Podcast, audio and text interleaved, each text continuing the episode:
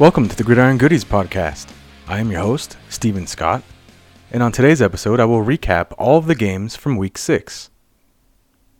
No matter how much football you watch or how many stats you memorize, weeks like week 6 remind everyone that they know way less than they realize. I, too, was humbled this week.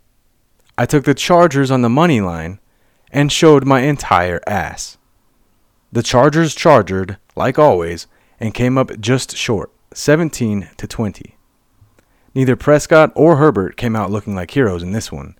Prescott was too safe at times, and Herbert was too risky at times. Both defenses played well in different ways. Dallas on the back end mostly, and the Chargers up front. Dallas had a pick, and the Chargers had a bunch of sacks. I got this one wrong. Next, I took the Lions to cover the spread, which was 3 and I knew I could count on them. They beat the Bucks 20 to 6, improving to 5 and 1 on the season, right up there with the other heavy hitters of the league. We'll have to keep an eye on this David Montgomery injury. Hopefully it's nothing serious. Overall, this team is exciting and I'm happy for their fans and their city. Thanks for covering. Well, they didn't break the scoring record, but the Dolphins did cover their 13 and a half spread so I can't complain too much. 14 to 21 was the final here. The Johnny Hekker rage shove was hilarious and is really the only thing of note for the Panthers in this game. Bryce Young and their offense all around look a little bit better. Tyreek Hill is going to get fined yet again for a celebration doing a pretty cool backflip with a cell phone. Dolphins rise 5 and 1. The Panthers are still looking for their first win. Next, we'll head to the jungle, where I picked the Bengals to cover, and they sure did. This game ended in the results I expected, but not how I expected it to go. Joe Burrow and the offense struggled most of the game, and it was their defense that determined the outcome of this game.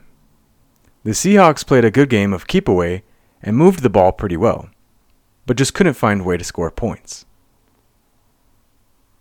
Next, we'll go ahead and move on to the results from the speed round.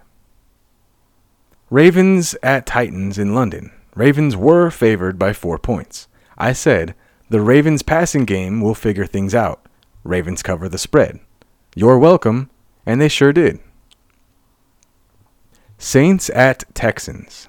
Saints were favored by one and a half. I said the Saints defense will stall the Texans' rising offense, and the Saints will cover.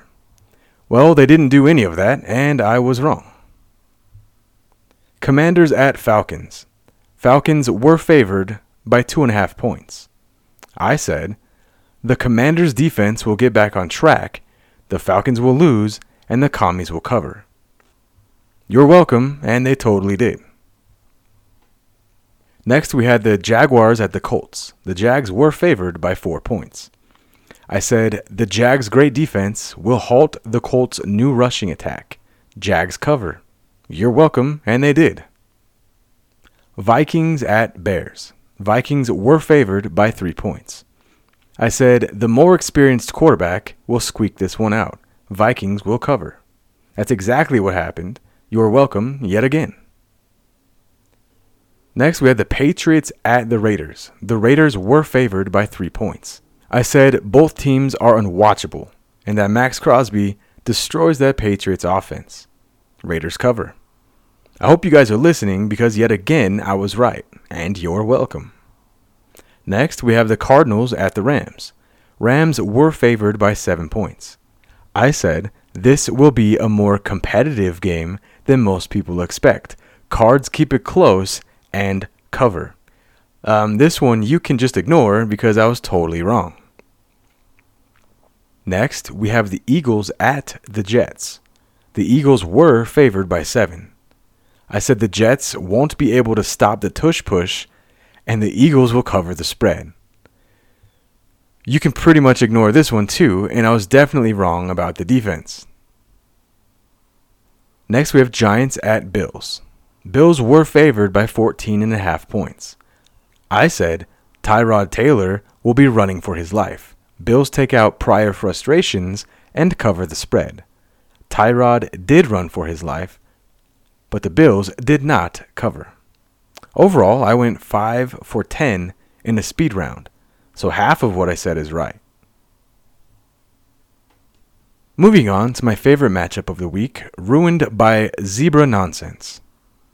The now defeated 49ers could not overcome the scumbag less Cleveland Browns and whichever ref on that officiating crew who so very obviously had the Browns on the money line, losing 19 to 17.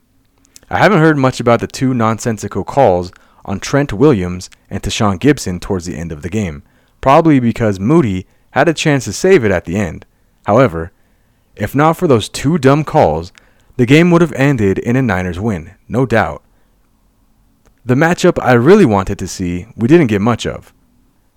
The Niners offense was banged up most of this game. Both CMC and Deebo were limited. Even Trent Williams left the game briefly. The Browns defense came to play and looked great on all three levels. If their offense figures things out, they might be dangerous down the stretch. Now, ultimately, I picked the Niners to cover, and they did not. All right, it's time for a quick break. All right, welcome back. Now let's do a little bet busting. So my straight bets went three for five, and it went like this. So I said David Montgomery was going to score a touchdown, and he did not because he was injured and left the game early. I said Raheem Mostert was going to score a touchdown, and he did. I said Waddle was going to score a touchdown, and he did.